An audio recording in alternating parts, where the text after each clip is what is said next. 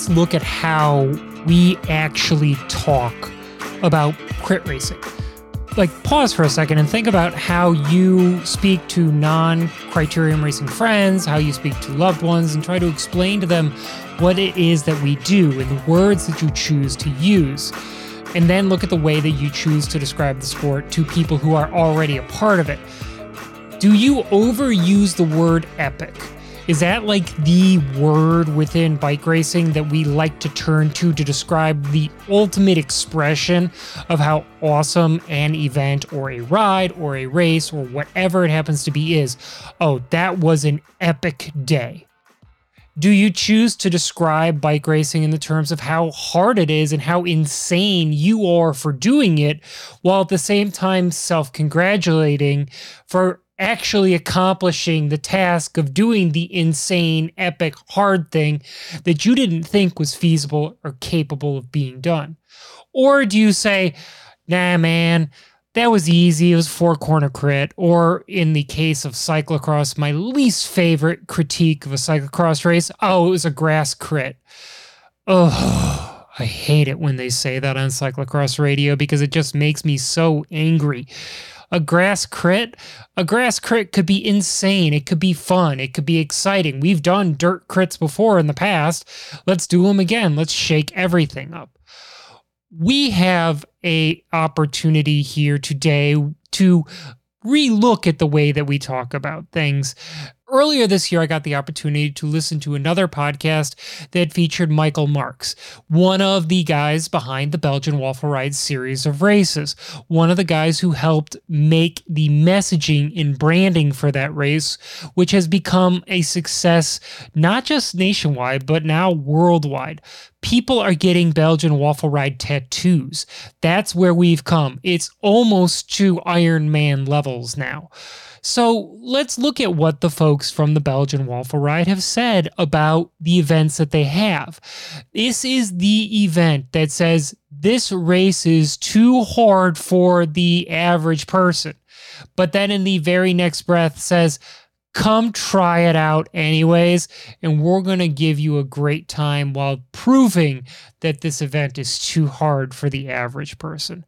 Do we do that in crit racing? Do we do that in our sport where we say to somebody from outside, come give this thing a shot? Give this thing a shot, test yourself.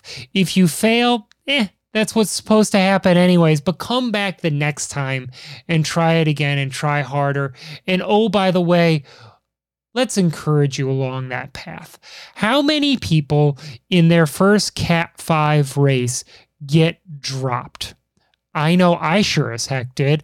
In fact, I think it was like four or five crits in before I finally finished my first criterium. It was the fourth day of Gateway Cup. I can remember it for sure. It was the loop course, the one down by Blueberry Hill in the old part near Forest Park. I finally finished that race. Five criteriums into my crit racing season or my crit racing life that had already featured at least two crashes on the same day. I finally finished it and it felt so incredible. It felt like such an accomplishment. But how many people go one race and done? How do we take this conversation that we've been having about the pointy end of the criterium field, the pointy part of the day, the fast afternoon, and then switch it to start talking about what happens at eight o'clock or nine o'clock in the morning, long before the pros are doing their coffee spins, going to double shot or going to Necker or whatever the coffee shot of choice they happen to be going to. How do we make it so that people who are getting into the sport know that they're getting into something hard, are encouraged to do it? But still at the same time appreciate the awesomeness of their accomplishments. That's what we're here to talk with Michael Marckx about. My name is Rob Kelly. This is Criterium Nation, a show about life lived one corner at a time. We are a proud part of the Wide Angle Podium network of shows. WideAnglePodium.com is your source for the full bevy, the lineup of shows of shows about bike racing, from cyclocross to mountain biking to Zwift racing to comedy to gravel to this American focused bike racing peloton. We have got it all, but we do need your help. This is a content creator owned endeavor. This is a thing that we do out of passion for the sport, for the love of it, for the joy of entertaining you. But it takes work, it takes time, and it takes money. If you would like to support this content creator owned effort, this independent source of cycling media in the world, we would love it. We would so very much appreciate it. WideAnglePodium.com. Go to that website. You can become a subscriber, a supporter, and you will know that your money is going to help keep this show, the Slow Ride Podcast, like Cyclocross Radio, the Grodio, Nowhere Fast going.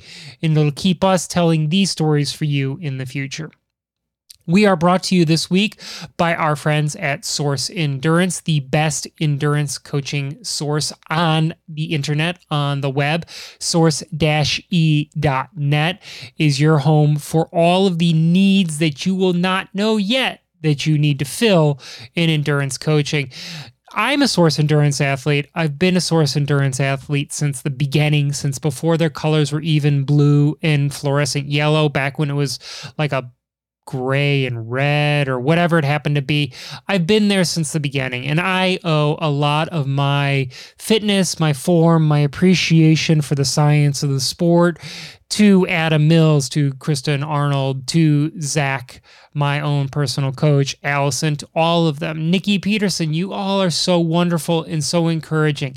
They have Belgian waffle ride prep kits for you. They've got criterium workouts of the week. They are even partnering this year with Tulsa Tough to be the official source endurance coaching sponsor for that event. So source-e.net is your home.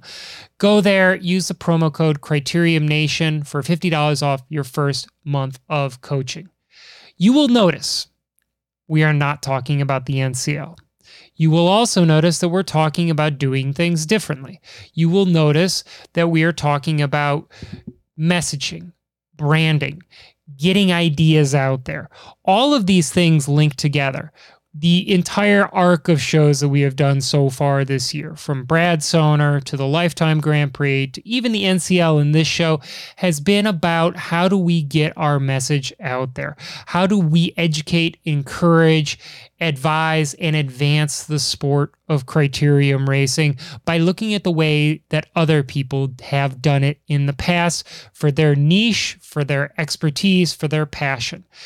We can steal straight up wholesale steal from other parts of bike racing and other sports out there. We do not have to reinvent the proverbial wheel when we figure out how to make this sport more inclusive, more accepting, more encouraging, more approachable for the newbie, and also more exciting for spectators and for the men and women at the top. We've got Michael Marckx here who's going to teach us about how he did it for the Belgian Waffle Ride and how he's hoping to do it with the art of cornering, the brand new criterium that he and his friends are going to bring to us this summer. And we're doing all of that right now.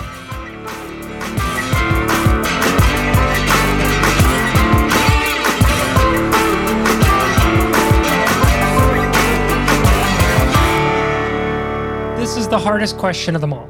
It is absolutely fundamentally the most challenging. It's also the one that I have to ad lib a little bit here because normally I ask the question is introduce yourself, tell us who you are, where you're from, and who you race for. Because typically we're doing athletes, but now I, I get to say who you are, where you live, and why you're famous within the bike racing world. So go ahead and introduce us. Tell us who you are, where you're from, and why you're famous. Huh. Uh, well, I'm Michael Marckx. I currently live in Leucadia, California, which is in San Diego, uh, North County on, by the beach. And I didn't know that I was famous. Uh, I raced for a team called Crurair, which is Canyon's elite team. but perhaps people know me from being the founder and creator of the Belgian Waffle Ride, and I perpetrate this in peddling perversity uh, in what will be seven locations globally this year with, with a wonderful team that makes it happen. So BWR, as we all know it, the cool kids who are in the club of unroad racing know it, is kind of become this American and international phenomenon. But your story does not begin nor does it end with BWR. You came from a long line of of you know C-suite, so CEO, chief executive officer, chief financial officer, that sort of business acumen background before you even got into running or birthing the Belgian waffle ride. Can you kind of tell the listeners a little bit about your pre bike racing, but maybe bike industry adjacent experiences in the professional world? Yeah, um, my my dad, we have a Belgian heritage. So my aunt once did our lineage and found out that Eddie Merckx, because our family is the Merckx family, the Merckx clan. But when we moved here, they changed the E to an A. One brother got to keep the Merckx name. The other one became a Marckx. So there's that Belgian connection uh, and my dad loves the Belgian connection. So, um, and I would say he's like I'm the seventh in line generationally of Belgian bakers, bread bakers. So my grandfather, my dad's dad, had a massive Belgian bread uh, empire in the Pacific Northwest that um, had about 190 delivery trucks to give you a sense of the greater Portland area that they were serving bread to. So I grew up with that. I grew up drinking Belgian ale. I'm the oldest of four kids. We all got into endurance sports. I had my first race bike when I was 12 because my parents were so into it. I also did my first marathon when I was 12, which isn't saying much because my younger brothers ran their first marathon when they were 12.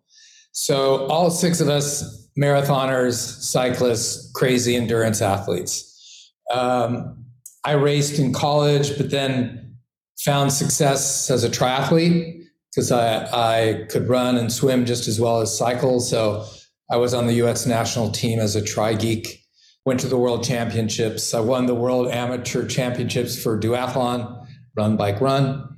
And my parents were involved in putting on races. So I, I was involved in putting on races, putting on events from a young age. I always loved it. I, I segued into putting on big music concerts too, because I also play the drums and I played with a lot of bands. So I've always been interested in entertaining people by creating things that they want to do. So I've I, I was the executive director for Gatorade at the Hawaiian Ironman in the past. I also was the executive director of numerous uh, World Championship Tour surfing events. If you're familiar with the uh, WSL now, um, I love events and I love storytelling and making films, and those things all kind of come together. So, um, the BWR was a natural thing for me when I got hired to turn around Spy Optic, which was a publicly traded eye company, eyewear company here in San Diego. One of the first things I did was create the Belgian Waffle Ride as an example of how you market or how you create experiential marketing for your marketplace give people something to talk about that isn't necessarily the product, but has a positive rub off on the product and build that out. And so that became an extremely uh, successful marketing campaign for us. And here we are 12 years later. Seven years ago, I left Spy. So um, we've been doing this thing for 12 years. Can we talk for a second about Spy? Because there is this fabulous story about the spy that you inherited when you were brought over to them from a chief executive position at a different global company, you were brought over to Spy, and at the time, Spy was not the company that a lot of us remember it to be. It was kind of in a financial bad place, but they had some impressive technology and they had some impressive products. You were brought over to fix something. Tell us about that. It, it was uh, on its final legs, is going down the gurgler, as they say. Um, the five CEOs before me collectively lost about $55 million. Um, so I was hired to fix the mess. And the first thing I did was I talked to the founder who I who I believed in, who was really smart, who went on to found Prana, the brand Prana, if you're familiar with them. Um, and I said, hey, look, this is what I believe the brand's about. Is this how you envisioned it at the beginning? He agreed. So then I basically created a roadmap for success that involved creating new technology, which was the Happy Lens, the first ever therapeutic lens technology. We didn't have much money, so I had to come up with creative ways to market that incredible technology.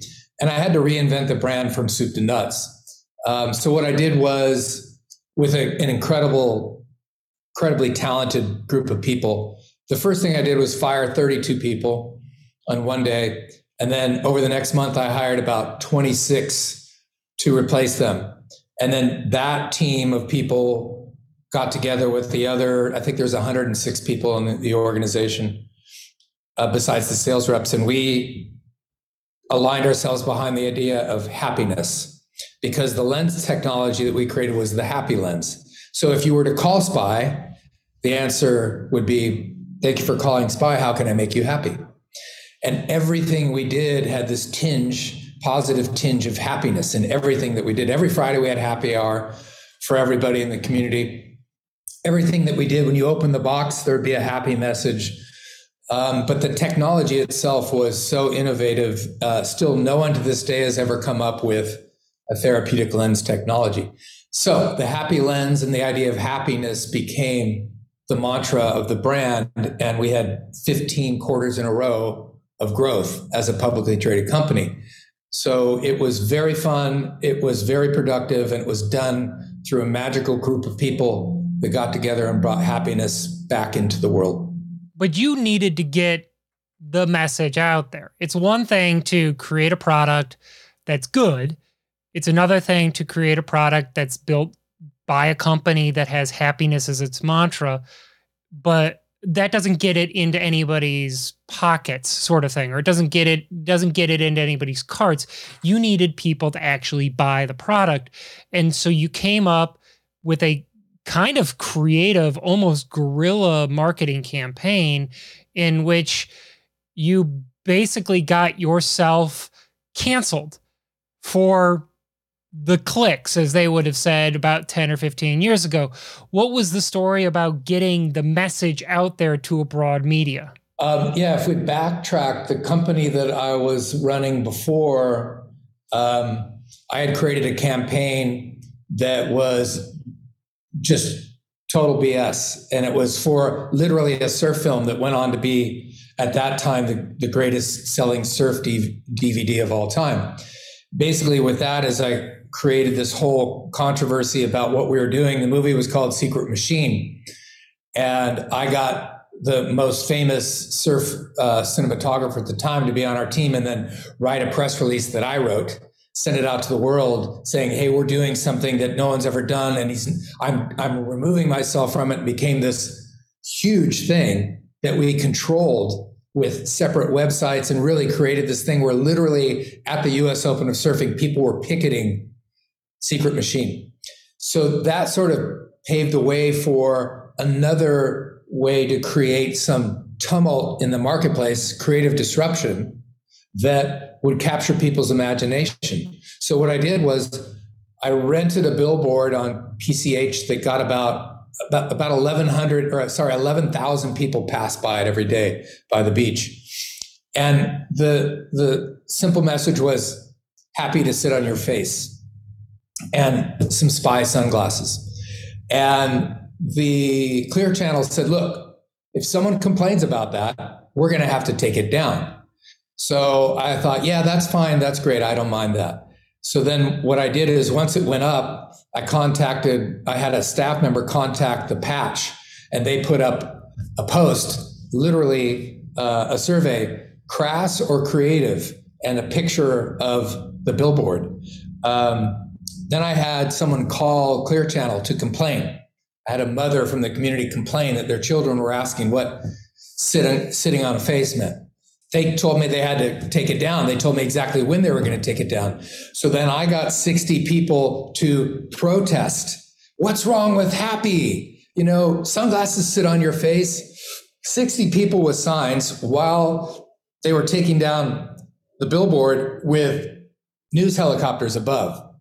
So that created a huge scene. It got on all the news channels. It got on it got on every major marketing magazine um, the Daily UK, LA Times, um, every every publication that mattered to me. And then I spent the next several months doing morning talk shows about the Happy Lens technology because of that billboard.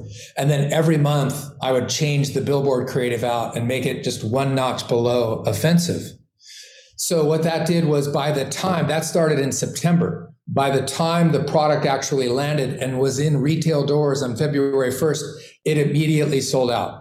I mean, it sold out so quickly that um, we couldn't even meet the demand for the product. And that creativity, that ingenuity, if you will, from our staff perpetrated the next 14 quarters in a row of year over year growth just by manipulating that messaging, that happiness, and creating things that were controversial. So let's switch gears now to kind of how you pull that that theory that disruptive creativity from the happy lens and from marketing to unroad racing. And I'm, I'm being specific to use unroad racing because that's your guys' term nowadays it used to be the bwr this is not a gravel race then you put in a lot more gravel and uh, dirt this year. So now it's close to 50 50 road and unroad. So you guys came up with this unroad uh, mantra.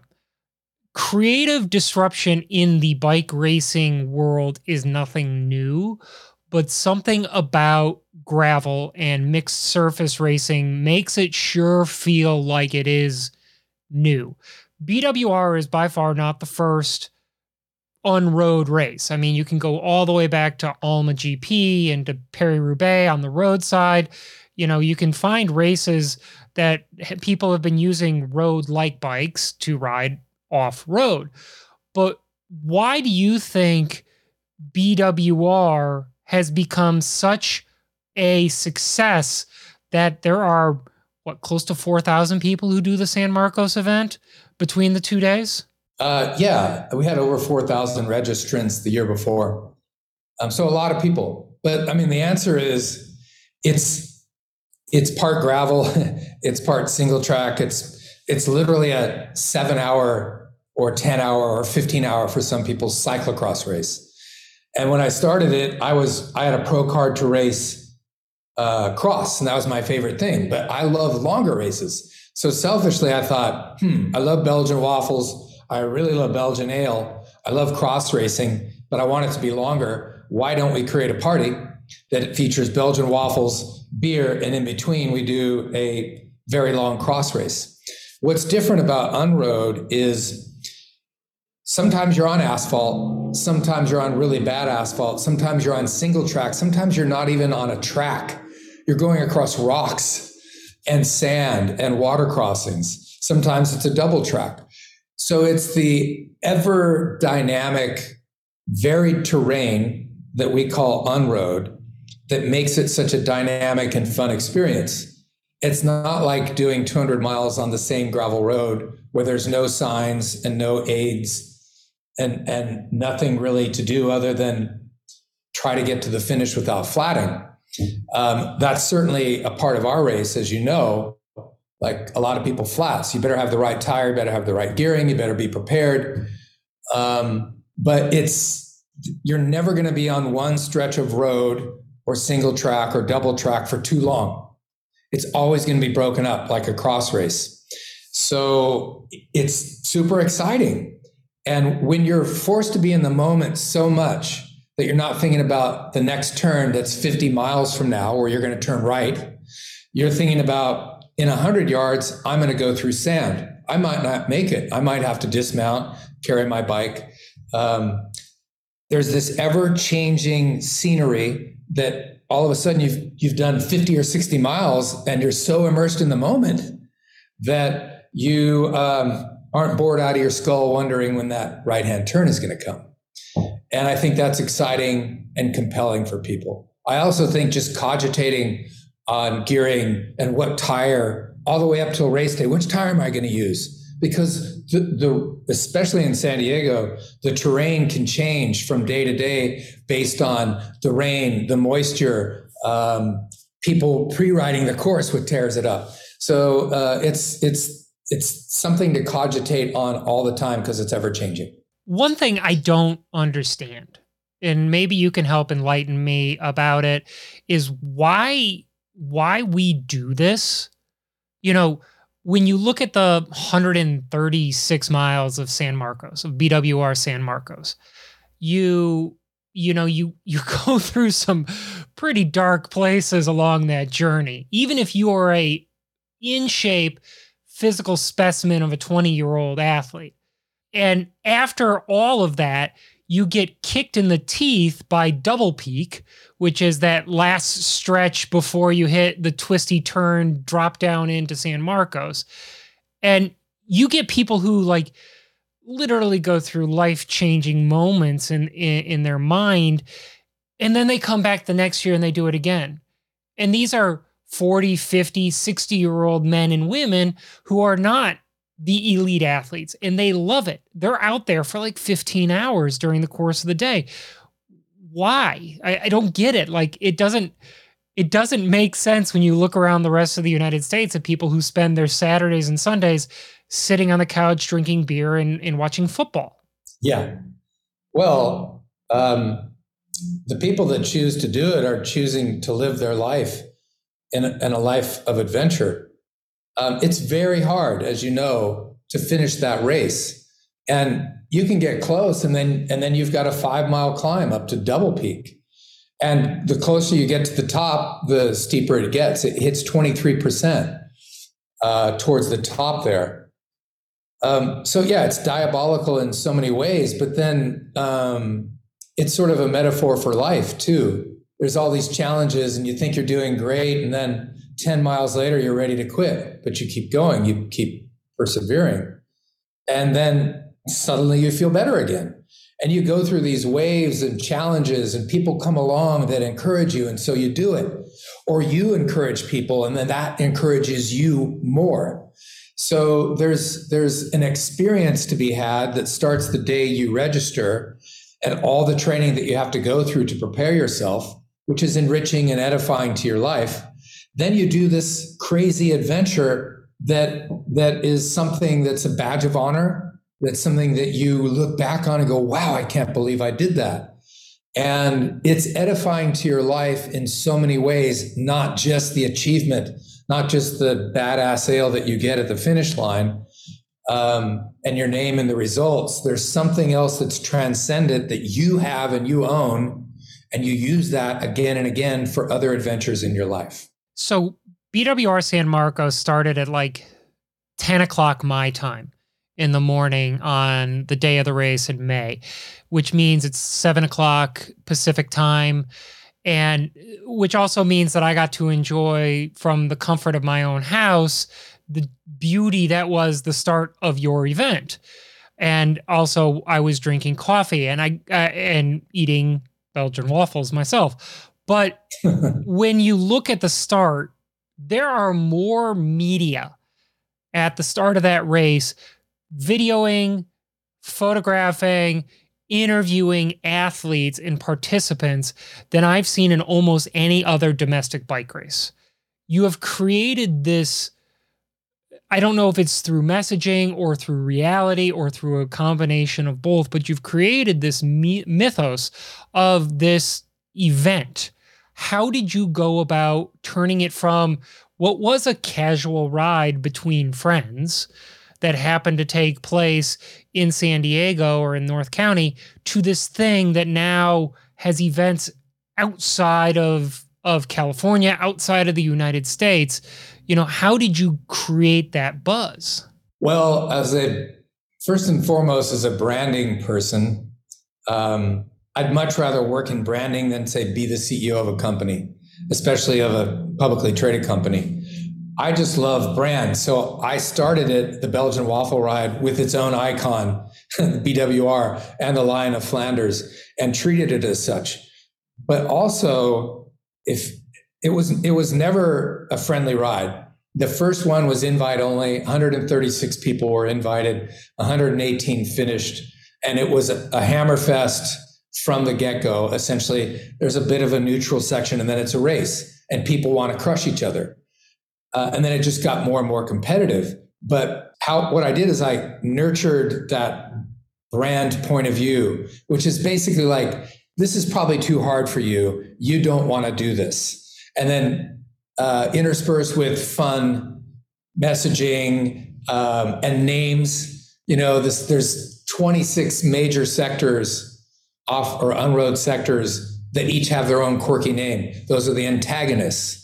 And each event, I do that. Each event has these antagonists, these sectors that are meant to basically um, ruin your day. And that that is part of the mythology of this. Is it's this crazy thing that's really hard. That's people now are getting the BWR tattoos on themselves, and it's um, it's its own unique thing. And people want to be a part of something unique, but it takes people. It takes the other people that have come along and said, "I want to do that. I want to be a part of it," and then they bring their own special magic. They bring their family. They bring their point of view. They bring their social media posts and they give it new life through the prism of their life. And it's that legion of people that impart something of themselves through the prism of the BWR that perpetuates that mythology and the brand sensibility. So while I planted the seeds and watered them, everyone else has given it something special. And I mean, my partners, all the volunteers, and especially the athletes that sign up to try and do it and try and finish, they make the brand something that it is. How important is it to you to have more than just a race, but to have events that go with it, to have an expo that has grown now to the point where, like, I think you've occupied additional property in order to have it done. I mean, you know, Bandy Canyon and the Lemon Twistenberg and uh, Raptor Ridge and all these are great to be a part of, but that it, there's so much more than just getting from point A all the way back around to point A again. Yeah. So the what's important there is it's a community. So we have this community that's coming together. So why why should it just be for that one day from point A to B and then back to A um, when it should be start the week before, which it does now. There's all sorts of that actually starts before because we do a series of recon rides where we reveal the course slowly to people, perhaps not in order, but we reveal the new sectors. This year, you'll be delighted to know, is completely new. There are so many new sectors this year um, that uh, it's going to be so exciting, um, super safe, which I'm happy about. Also, it's contained in, in a closer area, so we'll be able to have more support throughout, um, more medical support, which is important, more on road support, more on road support. But essentially, it's the community that comes together that does the, the pre rides and does the pre dinners, and then the VIP dinner, and then the media event, and then the expo, and then the demo rides.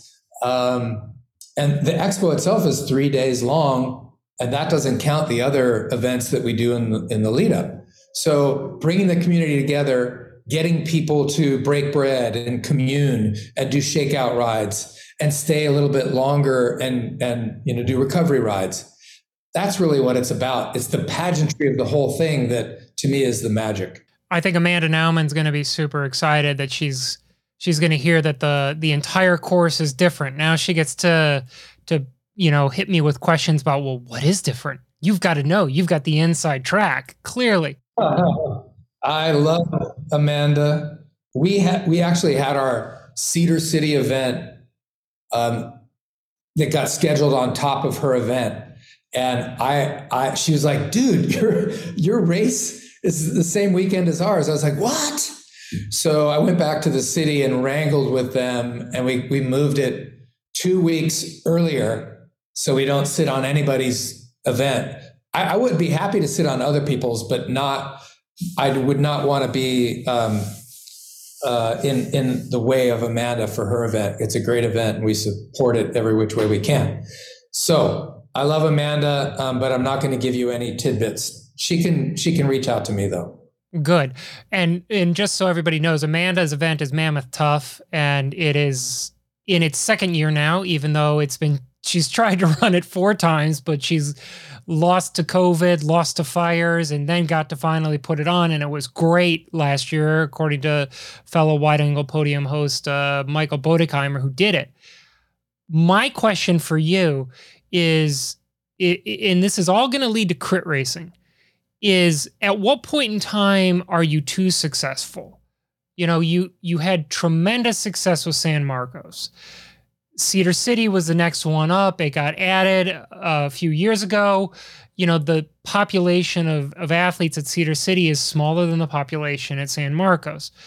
Asheville got added. Lawrence was added. You know, my my wonderful alma mater, the University of Kansas, can't believe that you brought the event there. I'm so excited that you did. Oh, because I used to spend my summers there, and my grandfather went there, and he was the captain of the national championship basketball team that went on to be the basketball team that uh, went to the 1936 Olympics.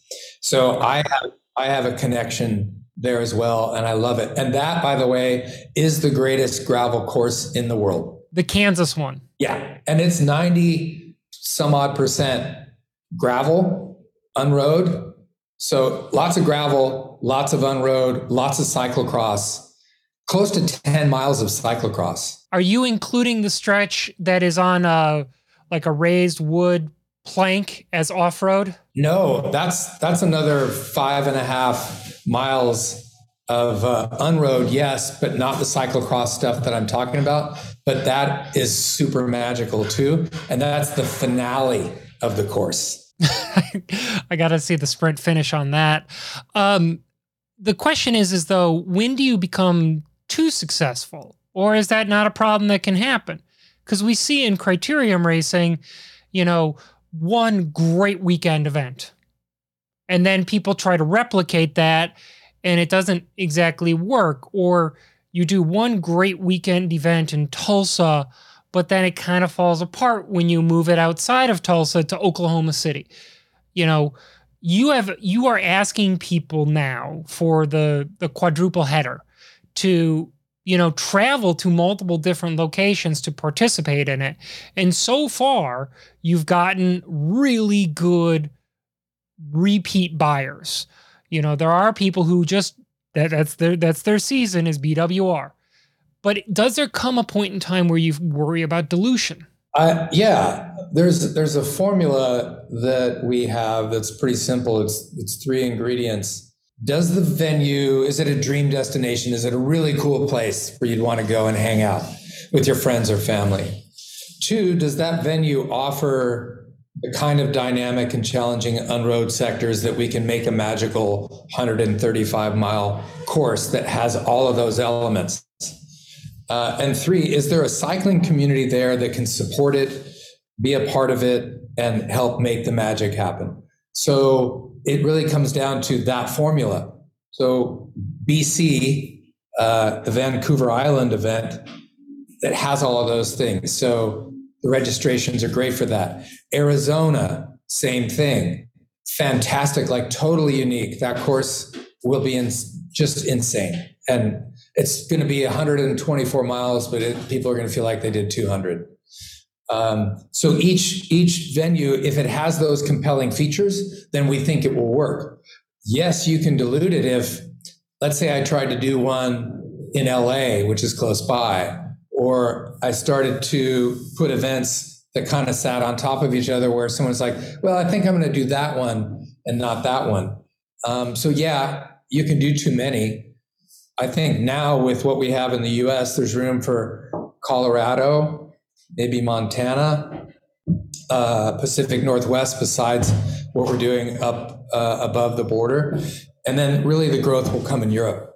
So we're focused on, and Latin America, I should say, because one, one event in Mexico this year, several in Latin America in 2024. And then the vision is to bring this, this formula to Europe. And there's so many different places you can imagine, including Belgium, that uh, while there's a rising tide too for this thing that they call gravel over there, um, with the UCI now having uh, a world championship for gravel, all of a sudden people in Europe are like, "Whoa, what's this thing?"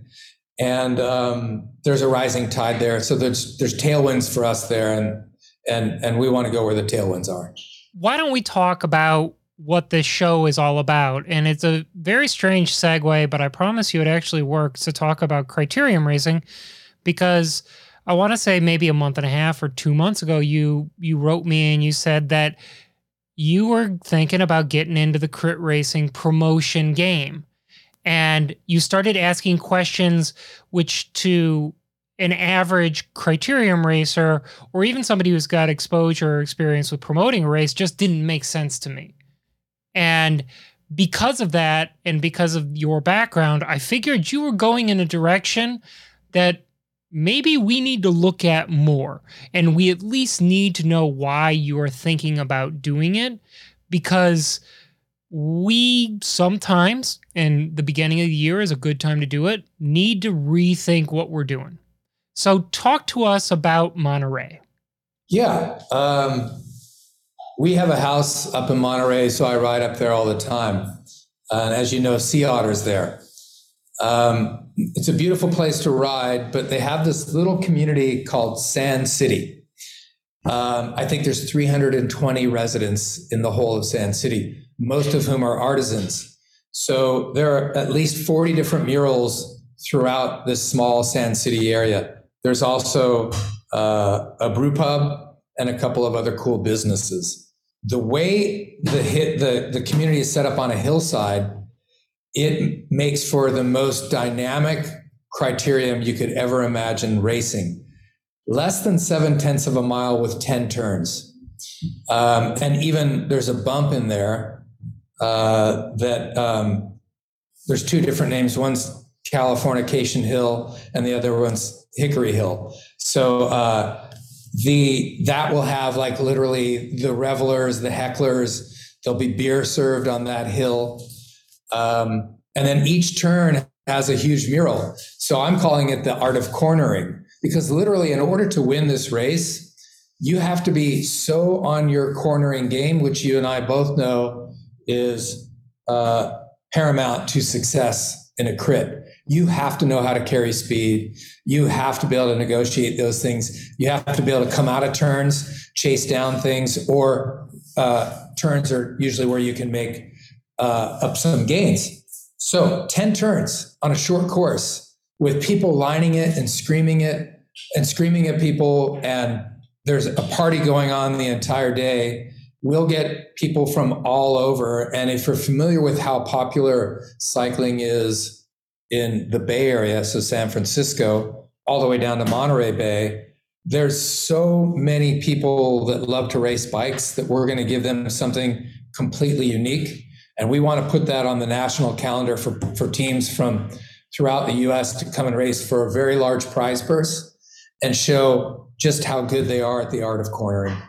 So you can already see elements within that discussion that we just had where you're applying certain factors of the BWR success to this. Uh, you know, the art of cornering, that's huge marketing. It just it makes me want to do something. And you know, you're you've talked about seven tenths of a mile with you know 10 corners so now you're taunting me like are you to survive you're definitely not going to finish. Only the strong survive this race. What is it that you're trying to do here? Are you trying to disrupt the way that crit racing works? Are you trying to create the BWR crit empire or is this just is this just I have a passion for making things, and this is another thing I want to make right here? Well, first of all, there's a few other individuals who are the genesis of this, of doing the Sand City criterium. And I thought they were genius of what they had. So I thought, hmm, why not why not BWR this thing? Why not really create something disruptive, create that marketing attraction, uh, and build something that is compelling to everybody? Uh, and as you know, um, racing a crit is super exciting, even if it's just four corners, right? There's something just, it's really intimate bike racing with your elbows out. Um, this thing has all of that Plus, it's got the bump in there, so there's there's just and it's mostly left-hand turns too. So it's just this crazy setup that um, it's unlike anything I've ever seen. And I've done a lot of crits, and I even used to promote and direct a weekly crit. I love it. So I just thought, why not make something special? And in doing so, I hope to create excitement with other promoters who think, hmm, we don't have to do it in this parking lot. We don't have to do it in these four turns. Why don't we come up with something more interesting that is more challenging for the average crit racer? That's what I want to do is make something special. Why so this has been a big topic of this show is that sometimes crit racing is too easy. Why do you want to challenge crit racers? Why do you want to make it harder?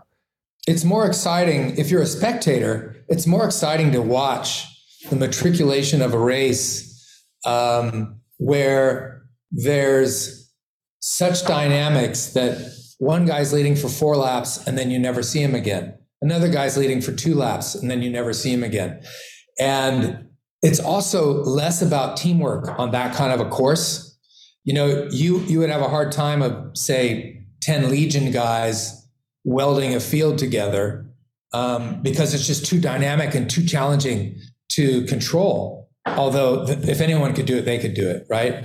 But we want to give them uh, an extra challenge to come and and levy their their talent on all the people around that area. And there's plenty of great teams in the area but ultimately, it's going to come down to spirited individuals who are super strong, who are very adept at the art of cornering, who are going to make that race happen and ultimately win.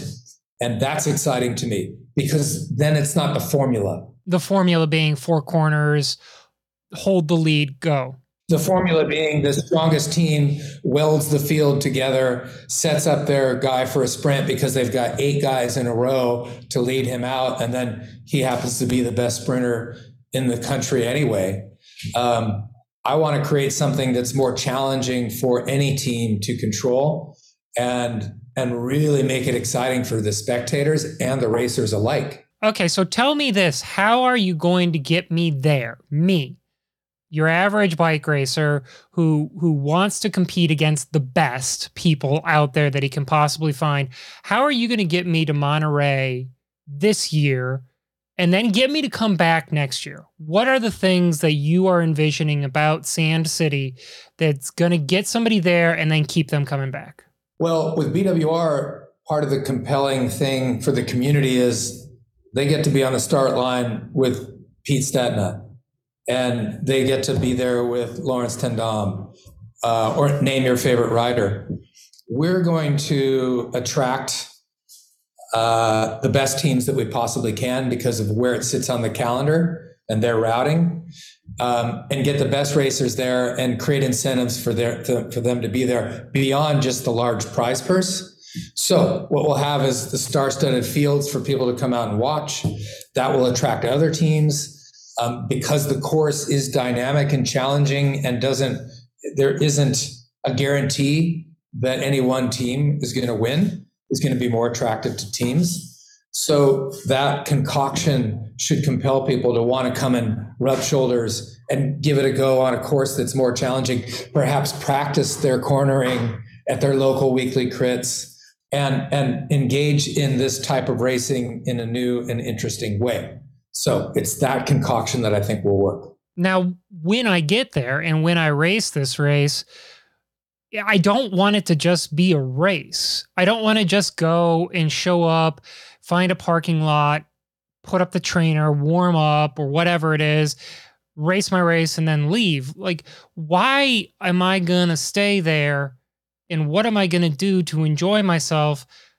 Because I'm expecting a BWR level event. You've, you've, you, for better or worse, you've created this this expectation that this is not just about a bike race? Well, uh, again, it comes back to the formula for BWR. Number one is destination. As we all know, we all go to Sea Otter every year. That's in Monterey. Monterey, my wife and I joke about this all the time. It's like, look at all of these hotels. Like, who is staying here? There are so many hotels because people love Monterey. They want to hang out there. They want to go to Pebble Beach.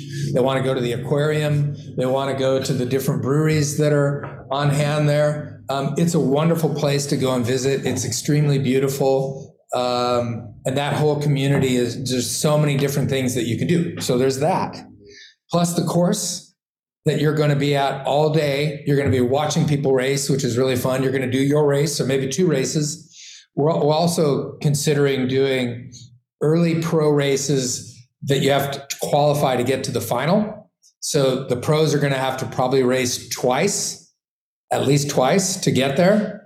Um, so creating that sort of fanfare and the ability to plug in and watch the racing between your racing. Um, and then ultimately, there's going to be a party with music and beer and food and artisans and this whole enclave of people coming out to celebrate the art of cornering. So that's interesting that you talk about a qualifier because you know there are examples of events out there that have qualifiers but never for the pros. So, you know, if you look at Athens, Athens has a pro am race that happens prior to the pro race at night and the top 30 cat 2s get into the pro am the top 25 masters 35 pluses and down through the you know cat 5s um, iron hill in west chester pennsylvania did the same thing. You know crit racers aren't used to pro crit racers aren't used to having to prove their worth you know earlier in the day. Heck most of them aren't used to waking up early in the day. How are you going to sell that because the the we have to limit the field on that course. So we expect to have enough pros that want to do that race that will have to have a shorter 30 minute qualifier, two of them, and then half of the field from each will make it, which we think is really exciting, right? It forces people to be on their game and and finish in that top half. So it's just another exciting way to create a dynamic there um, that other people aren't doing. How many people can be on that course safely and not only safely, but also entertainment wise so that it is a good race? Yes, 75 is the number that we feel is safe um, and large enough. We could squeeze 100 on there, but then you, you, you might be putting people in harm's way. Um, and we don't want to do that. So 75 is kind of the sweet spot, we think. So for that big race, is it a nighttime race? Is it a, a twilight? When would the big race be? Yeah, no, it would be in the afternoon. So the qualifiers would be early on. Then you'd have the big race later on in the day. And and with that, are we doing the good old fashioned, you know, music festival, beer garden open? Is is it going to yes. be okay?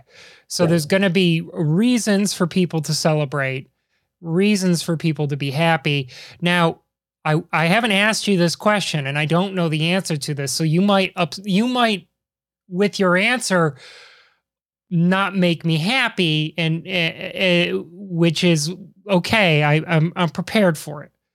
How long is that pro race going to be?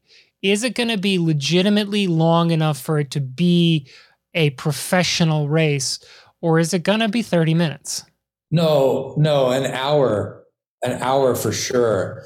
Based on how many different races we ultimately hold and what the city will allow us in terms of noise permit from the early hours to the evening will determine how long we can stretch out some of those more uh, important or um, the, the races with the larger prize purses. Let's just put it that way, um, because we want it to be a legitimate, you know, fight till the end, long race, long slog around those ten turns for a long time. Now, Adam Mills is obviously a neighbor of yours down the street a little bit in San Diego.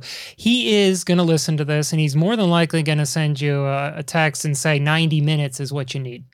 Yeah. Nothing shorter than 90. And um, we very well may be able to accommodate that. Also, keep in mind my partners at Monuments of Cycling are incredible uh, crit and road racers Phil Tinsman and, and Randall Coxworth, both of them national champions. Uh, and as you know, Phil tends to win most every Masters race that he goes to now, uh, including the national title he just got. Um, they will they will help me to perfect this thing and inform me on every little detail. And I'm so grateful that I have them as partners to be able to help me do that. And Phil is great. He uh, wins all those races, much to my dismay, and despite my best efforts to beat him. Fortunately, Randall's in a different age group from me. and I have to deal with Phil on a regular basis. So. Yeah. yeah, and Phil and Randall race quite a lot together, and Randall does fantastic support for Phil. But sometimes Randall just gets away in a break, and then he goes on to win the race. Um, I should also mention that there's uh, there's partners in Monterey that you know planted the seeds for this, and the guys that they're intimately involved in it. They're championing this with the community, and really, it's their event that I'm helping to make something to help elevate what it is that they're doing. Uh, and they're great friends. They're great people. Um, one of them, Frank, owns the local, the best bike shop in the area called Workhorse in Monterey. Uh, Don Chapin is another guy who uh, sponsors the local team and champions youth racing and loves crit racing. Uh, and then Tom McCulloch is um, uh, the other guy there that li- literally lives in that community and loves to race crits. So he's all about it. So it's that team of people that are going to make this thing happen. Let's start to wrap up here, but I've got a couple of critical questions that I think the teams are going to be interested in. So, obviously, a big prize purse is one thing, and that will attract people to come to your race. But, like I mentioned to you at one point in time in the past, is if you're dealing with crit teams, and this is where it gets different from unroad racing with privateers, you're dealing with small corporations. And those corporations are motivated by prize money and they certainly want it, but they don't budget based on how much they're going to win during the course of the year in prize money. They're going to be looking at things like media buy and media rights and and you know media exposure. They'll also be looking at incentives when it comes down to travel or hotel or host housing, things of that nature. Will you be able to offer them that?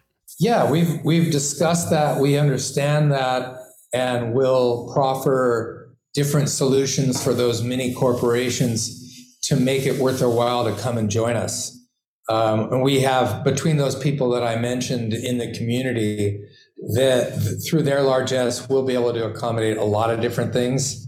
Discounted hotels that we could end up paying for, whole homes that they could stay in uh, without having to pay um, you know, travel compensation per diems or stipends, I should say. So there's all sorts of creative ways to make it worth their while to come. And then when they come, they can vie for that prize purse as well. You know, one thing that kind of got left off there is about media. I know that you, with your position with BWR, are media savvy. You know, you are, you make very slick you know, promotions material, very slick post race material. The beauty of BWR is if I'm in a picture, I'm going to look good as an athlete. Uh, even even in pictures that I have been in BWR related where I do not look good, I actually do look kind of good. Are you going to be able to do that here? Are you going to be able to bring in a team like Butcherbox from the East Coast or Empire from Utah or, you know, a team out of South Florida and bring them to Monterey, to Sand City and say, do this race. We're going to make you look good while you're suffering. Yeah. Yeah. Particularly those types of teams that are really adept at um, making video. But I will say, Monuments of Cycling created a separate company called Unroad Unlimited. And in that entity, we're the ones that make all the slick stuff that you mentioned. So the videos, the the films that you may have seen on outside on on cable TV, and um, all the stuff that we generate asset wise, we will be there to do the same thing and to really capture the race from every angle and then tell that story and hopefully tell it through outside and all of its media partners which as you know is is there's a whole legion of titles that they have not just VeloNews and Pinkbike um, there's tons of outlets for us to work with. So final question here when is it? When's the race? July 23rd perfect that's going to be a perfect time. Yes. So it's a perfect time to race in Monterey. It's also a perfect time on the national crit calendar. So uh, we have our fingers crossed that everything will align and we'll be able to put on this magical race with this huge prize purse and um, offer 10 turns to people to come and show us just how good they are at painting those turns. Well, Michael Marckx, thank you so much for joining us this week. Thank you, Rob.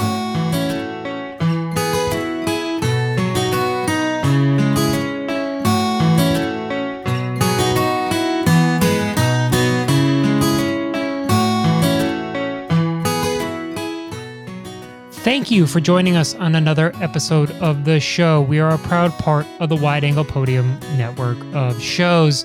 Go there wideanglepodium.com to find out about the full bevy of shows available for you. This episode was written, produced, and edited by me, Rob Kelly, with special thanks to our guest, Michael Marckx.